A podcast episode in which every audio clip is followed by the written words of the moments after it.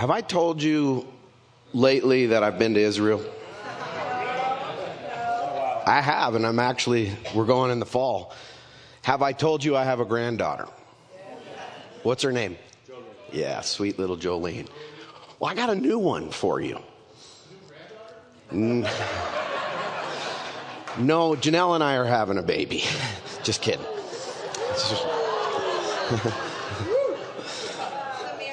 Yeah.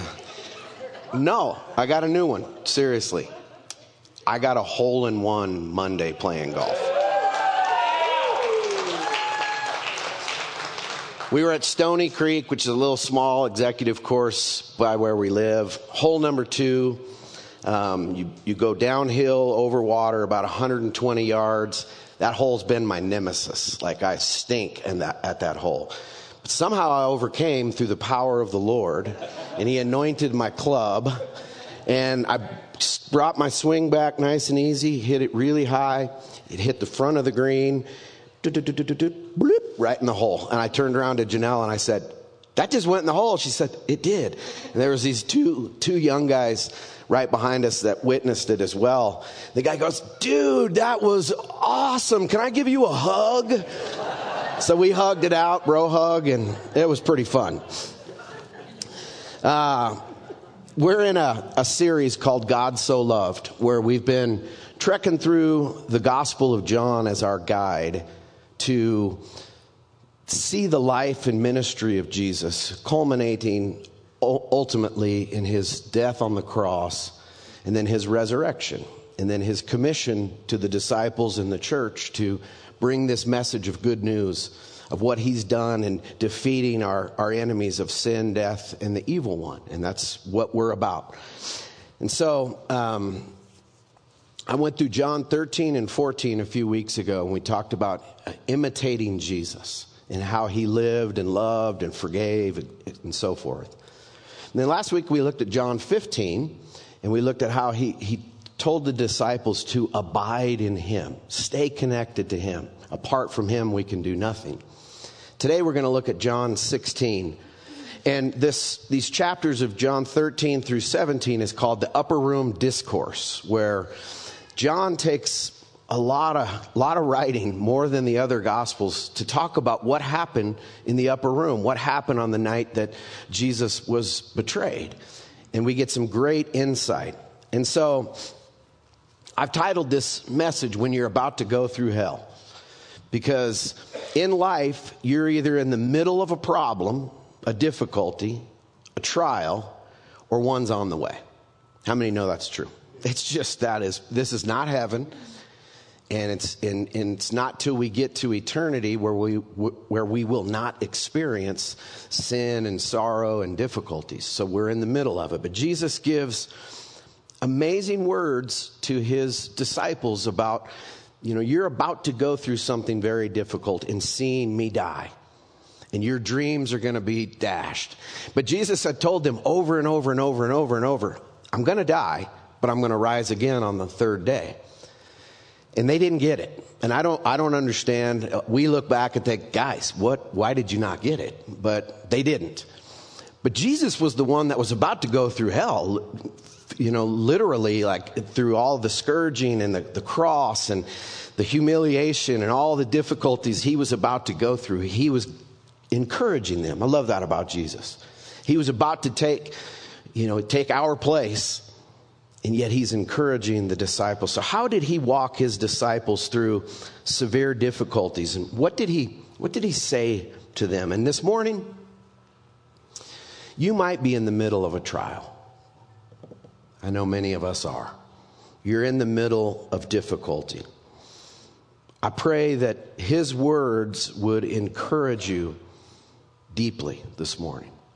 And if you're not in the middle of a trial or a difficulty, this is preemptive medicine for when you do go through one, because it's on its way.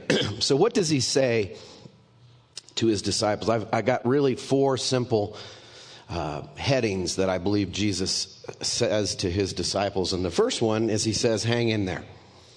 Hang in there. To hang in there is to persevere, to stay the course, no matter what the circumstances have brought. I remember years ago being in a pastor's breakfast, and we were up in smaller groups in different rooms, and this old seasoned veteran pastor opened the door and he said, "Hey guys, here's my prayer for you. Hang in there." It was a hang in there prayer, and I've never forgot that, because sometimes hang in there is really all we got, right? Here's what Jesus said. "These things I have spoken to you so that you may be kept from stumbling. They will make you outcasts from the synagogue. But an hour is coming for everyone who kills you to think that he is offering service to God. These things they will do because they have not known the Father or me. But these things I have spoken to you so that when their hour comes, you may remember that I told you of them. These things I did not say to you at the beginning because I was with you." Kristen is going to take a little bit of this point with us this morning. Hang in there. Hang in there. Jesus knew what the disciples were about to face, not only in the aftermath of his death when they were devastated and confused, as Scott was just saying, and afraid, but even after his resurrection and his ascension, the disciples and the early Jesus followers faced intense persecution, beginning in Jerusalem with Stephen being martyred, and then really spreading out as the gospel spread out to the known world. Persecution followed. The disciples were gonna go through the storm. It was gonna get rough. And Jesus is telling them, hang in there. And for us today, at least here in America, we're not facing persecution the way that the early Jesus followers did, but going through the storms of life, it's just part of the human experience. Like Scott just said, you're either in it or you're gonna be in it. The storms are coming. I think there's two different kinds of storms that we find ourselves in. First of all is like the personal storm, when we have the wind and the waves crashing around us, when we are dealing with loss or tragedy or relational heartbreak or medical struggles, whatever it might be. We're in the storms and it feels overwhelming and it feels scary. And maybe it's the smaller storms, like just the everyday disappointments, the hurts, the discouragements, but we personally are experiencing the storm. I'm reminded of an account of Jesus and the disciples in Mark chapter 6. Jesus told the disciples, "Hey guys, I'm going to meet up with you guys later. Go ahead and head on out. I'm going to stay back here and pray." And so the disciples do. They get in the boat and they go out on the water, and Jesus is on the land. And a storm comes up. And the storm has been raging for quite a while. It's the middle of the night. The disciples are tired. They're afraid. The wind is blowing around them. The waves are crashing. They're fighting against the waves, trying to keep their boat on course. And Jesus comes walking across the water, and they see Jesus, and they're all the more terrified because they don't recognize him. They think he's a ghost. And Jesus comforts his disciples with the words, "Take courage. It's me. Do not be afraid. Hang in there." Sometimes we're in the boat. Sometimes we're experiencing the storm raging around us, and the encouragement for us is hang in there. Take courage. Do not be afraid. Jesus is with us, even when it doesn't feel like it. As soon as Jesus got in the boat, the waves and the wind fell silent. There is no storm that you go through that hasn't first gone through the hands of Jesus. So hang in there. Take courage. Do not be afraid.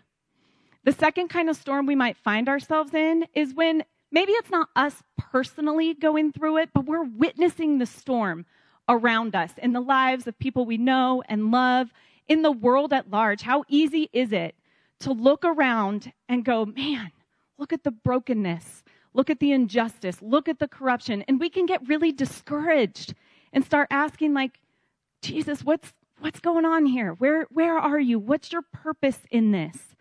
But hang in there. Hang in there. In Exodus chapter 1, there's this really interesting narrative about two women, two Hebrew midwives named Shifra and Puah. And the Hebrew people were in exile. They were in slavery in Egypt. They were numerous. And Pharaoh, who was the king of Egypt, started to get a little bit concerned. Like, these Hebrew people could rise up and rebel. So he goes to these two Hebrew midwives and he says, listen, when the women give birth, when the Hebrew women give birth, if it's a boy, kill him. And if it's a girl, she can live. But the scripture tells us that the Hebrew midwives feared God and they did not do as Pharaoh had commanded them to do. They feared God more than the storm raging around them. And because they feared God, they took action. And they did not kill the baby boys. And their action made a way for Moses to come on the scene. Moses, who God would raise up to lead Israel out of slavery in Egypt, out from under oppression. And it was God's purposes being worked out through the faithful decision of the midwives to fear God more than they feared the storms around them, more than they feared Pharaoh. The Hebrew midwives could have thrown up their hands and said, we're women in a society that does not value women, where women are viewed as property more than people. And not only are they women, but they're slaves. They're not even citizens. They could have said, Pharaoh's too powerful. We don't have any control. But they didn't, because they feared God more than they feared Pharaoh. How often do we do that? How often do we see the storm raging around us and think, I'm just too small. I don't have any control. I can't make a difference in this situation. And we feel hopeless. But hang in there. Hang in there, because in the same way that God was working out his purposes through the decision of those Hebrew midwives, God is working in the world through you and through me. We are the hands and the feet of Jesus, and we can be confident that God's redemptive purposes are at work, whether or not we understand, whether or not we can see it. As we hang in there, as we fear God more than we fear the storm, as we take courage and believe that Jesus is with us, we take action, we love, we serve, we stand for truth, and through that, God is working in the world around us. So don't get discouraged. When you're in the storm, when the storm is raging around you, hang in there. We know how the story ends. We know who has the final victory. God promises that he's going to work all things, the storms included, together for those who love him and are called according to his purpose. Hang in there.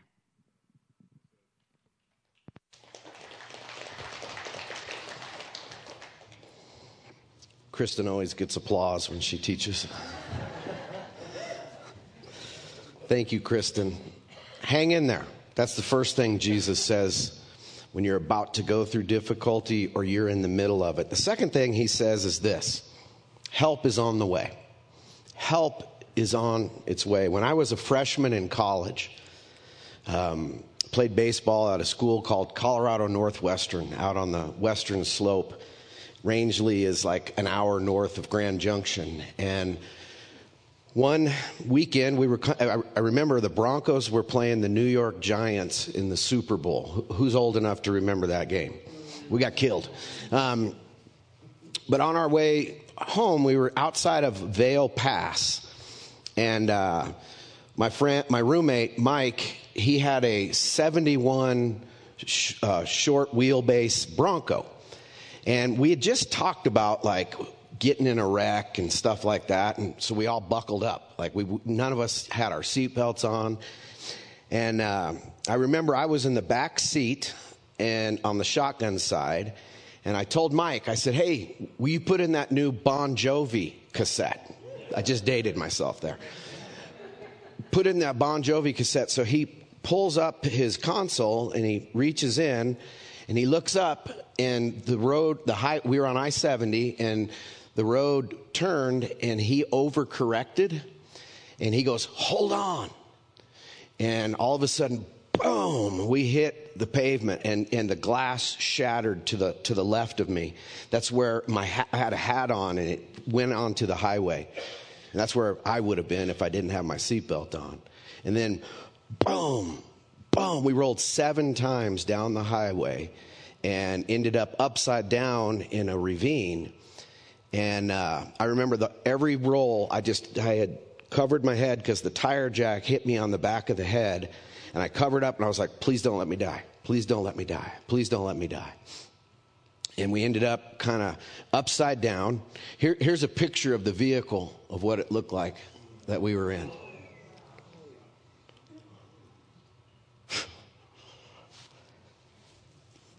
If we wouldn't have had a roll bar and seatbelts, I would not be standing here today. But by the grace of God, we did. And I remember we were all kind of in shock, and we unbuckled upside down, hit the roof and crawl out.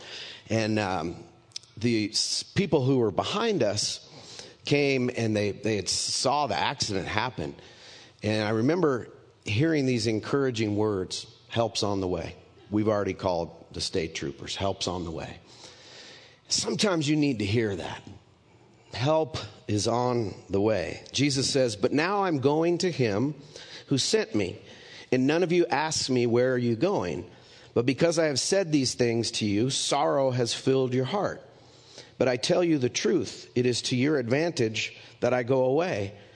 For if I do not go away, the Helper, the Holy Spirit, will not come to you.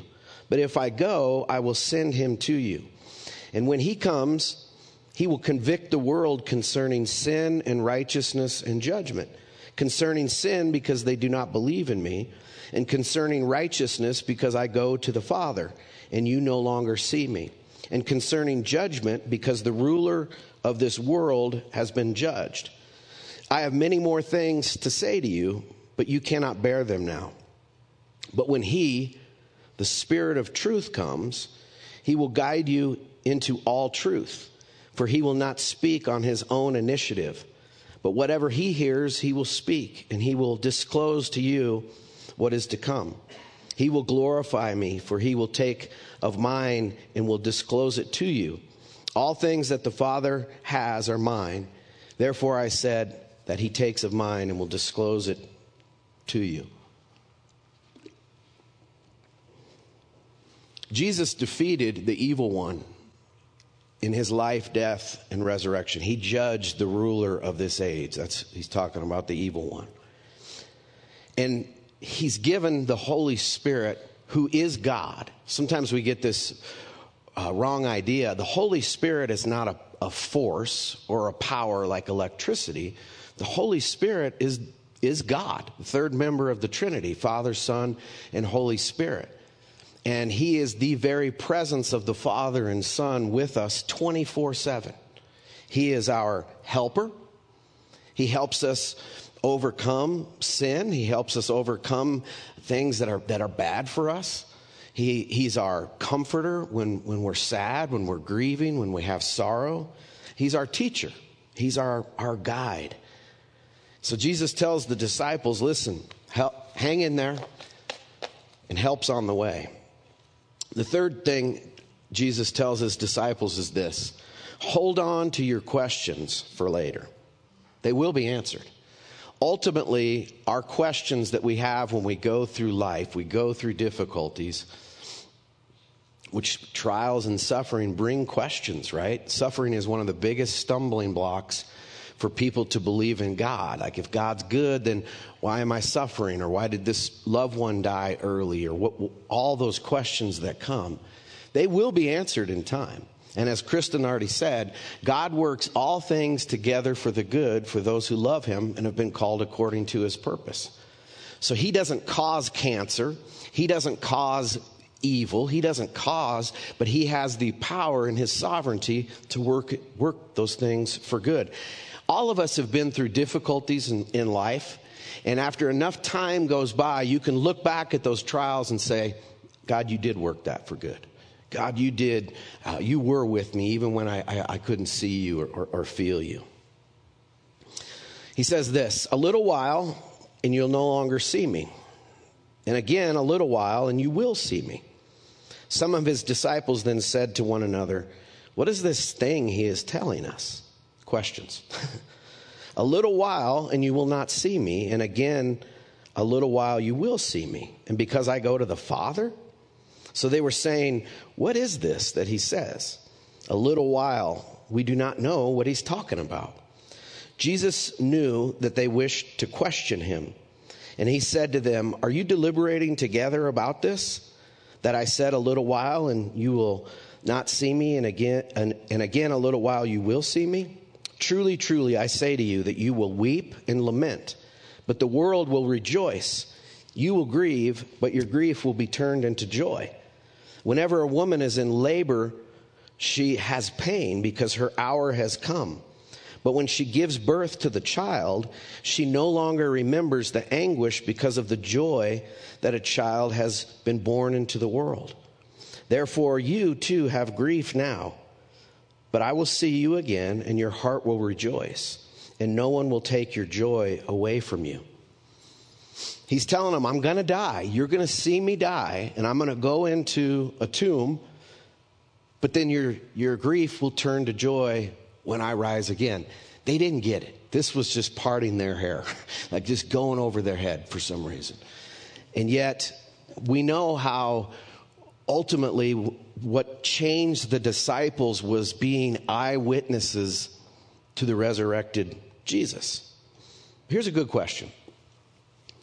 If Jesus defeated sin, death, and the evil one, our three enemies, why are things still so crazy? Why is there still sin, death, and it seems like the evil one is still having a heyday? That's a fair question, right? Why is that? Well, I was talking last week with Brian Sump about this very thing. Like, the world seems so crazy. If Jesus overcame all of this for us, then why is stuff still seem to happen? Anybody else wonder this question? Just me? Okay. No, two of us. It's a process. Jesus did defeat sin, death, and the evil one by his life, death, and resurrection. There's a process of experiencing that and then ultimately finding its fulfillment when he returns again. It will ultimately experience that. But Brian used the illustration, like when you move. When you move from one apartment to another, or you move from one house to another, there's a process. You got to pack up all your stuff. Then you got to take that stuff little by little in a moving truck and move into your new house. A few years ago, about 5 years ago, we moved from the house that Janelle and I and the kids lived in for 10 years. And when we were moving, I went back to the house to make sure we had gotten everything and it was ready for the new owner.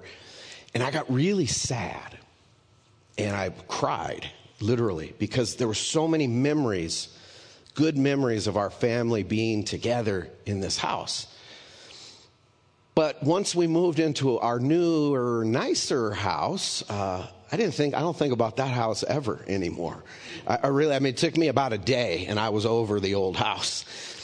I think that's kind of a good illustration for us. Like, we're making great memories in this life with our loved ones and our families, but in the life to come, it's going to be so much better.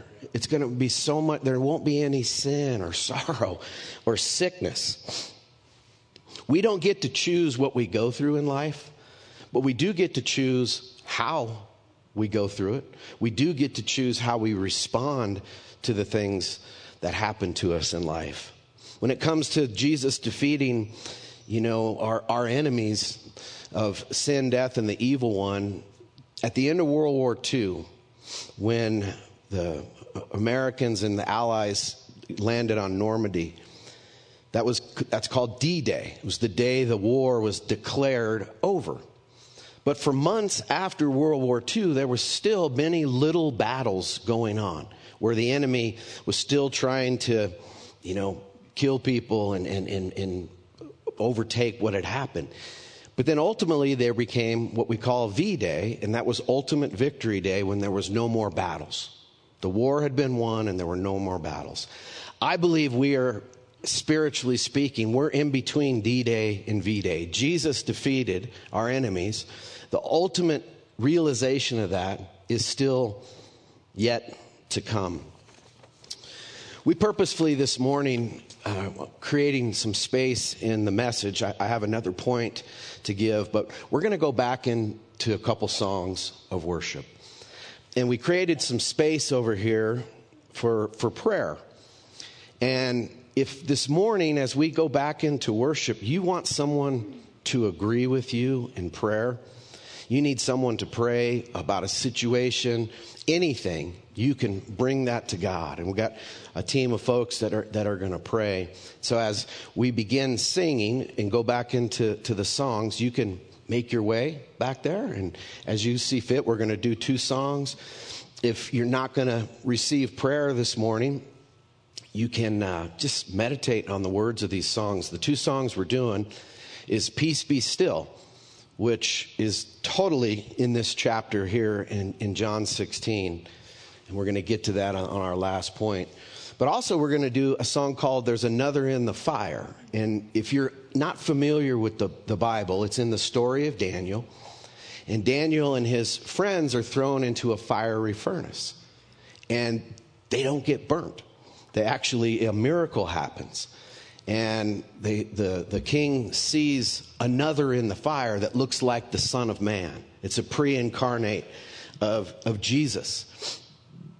And meditate on the reality that, you know what, you might be in the fire right now, so to speak. But there's another in the fire with you who's been there and done that and conquered death, conquered evil, and took our sin to the cross. And I thank him for that. So let's stand together and sing. And as you feel prompted to receive prayer, go ahead and make your way to that little area over there. And before I share this last point, I was listening to a sermon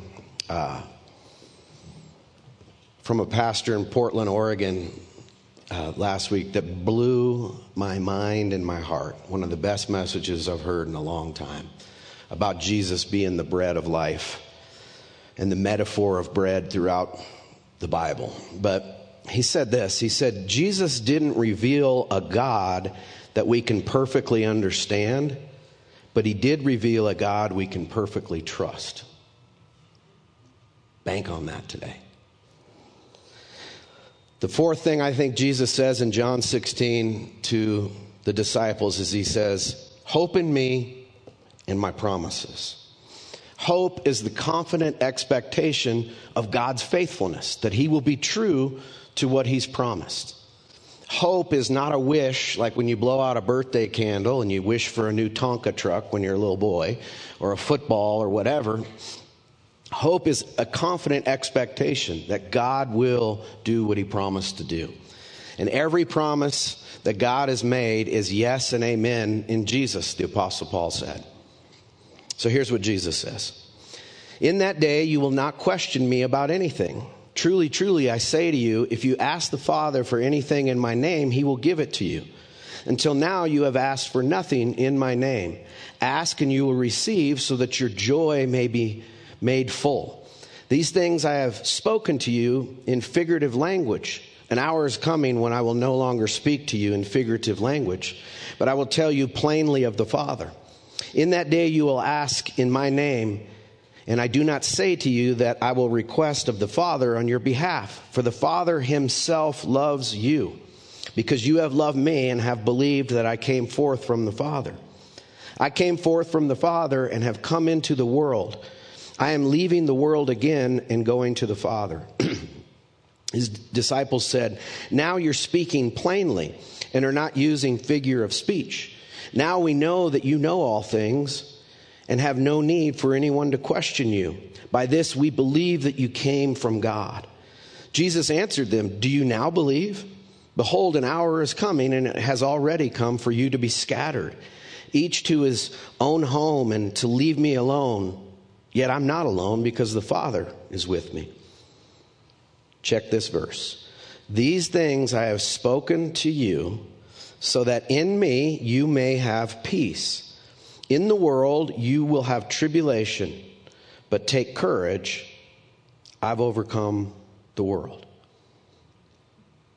Take courage, I've overcome the world. I love the honesty of Jesus. He didn't say, hey, when you follow me, life's going to be piece of cake, easy peasy. No. In this world, you're going to have trials and struggles because we're not in heaven. The renewal of all things has not happened yet. So this side of death, this side of eternity, we're going to go through troubles. He said that. But what did he say? He said, take courage, as Kristen emphasized at the beginning. Take courage. I've overcome the world. Everybody should have had a little poker chip on your seat. Will you grab that? As I was praying through this, and I say this often, like, I don't have all the answers to life, and sometimes you scratch your head and go, what in the world's going on here? All I know is Jesus said, he's overcome. Take courage, I've overcome. When you play poker, you get to a certain hand or whatever, and you say, I'm all in, and you push all your chips in. I'm all in. I'm banking on this hand. I'm betting on this hand, so to speak. And I'm all in when it comes to Jesus.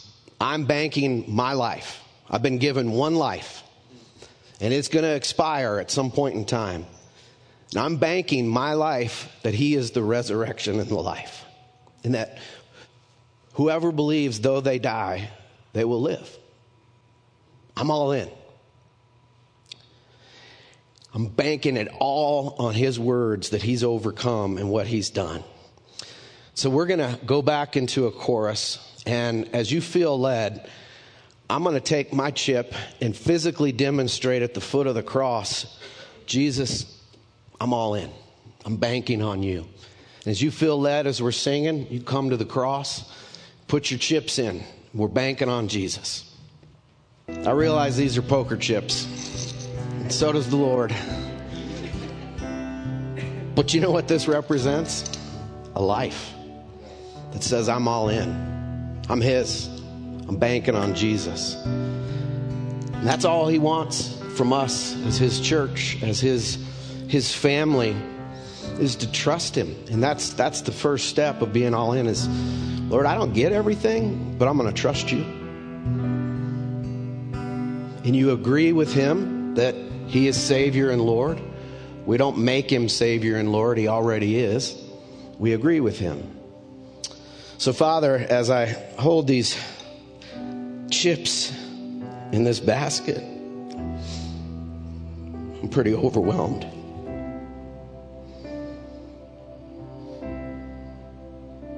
We love you, Lord. And we thank you for your life, death, and resurrection, and the Holy Spirit and the love of the Father and for one another. God, each one of these chips represents a life that's a story of ups and downs and pain and struggles and joy and peace. You've been with us all the way through, and you will continue to walk with us. And we thank you for that. Thank you for your presence with us. Thank you that we don't have to ask for your presence, that you are always with us. Help us to recognize .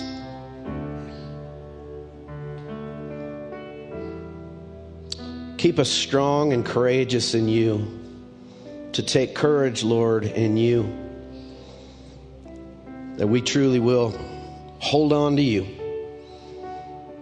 that you're making all things new, and you're going to set all things right in the age to come.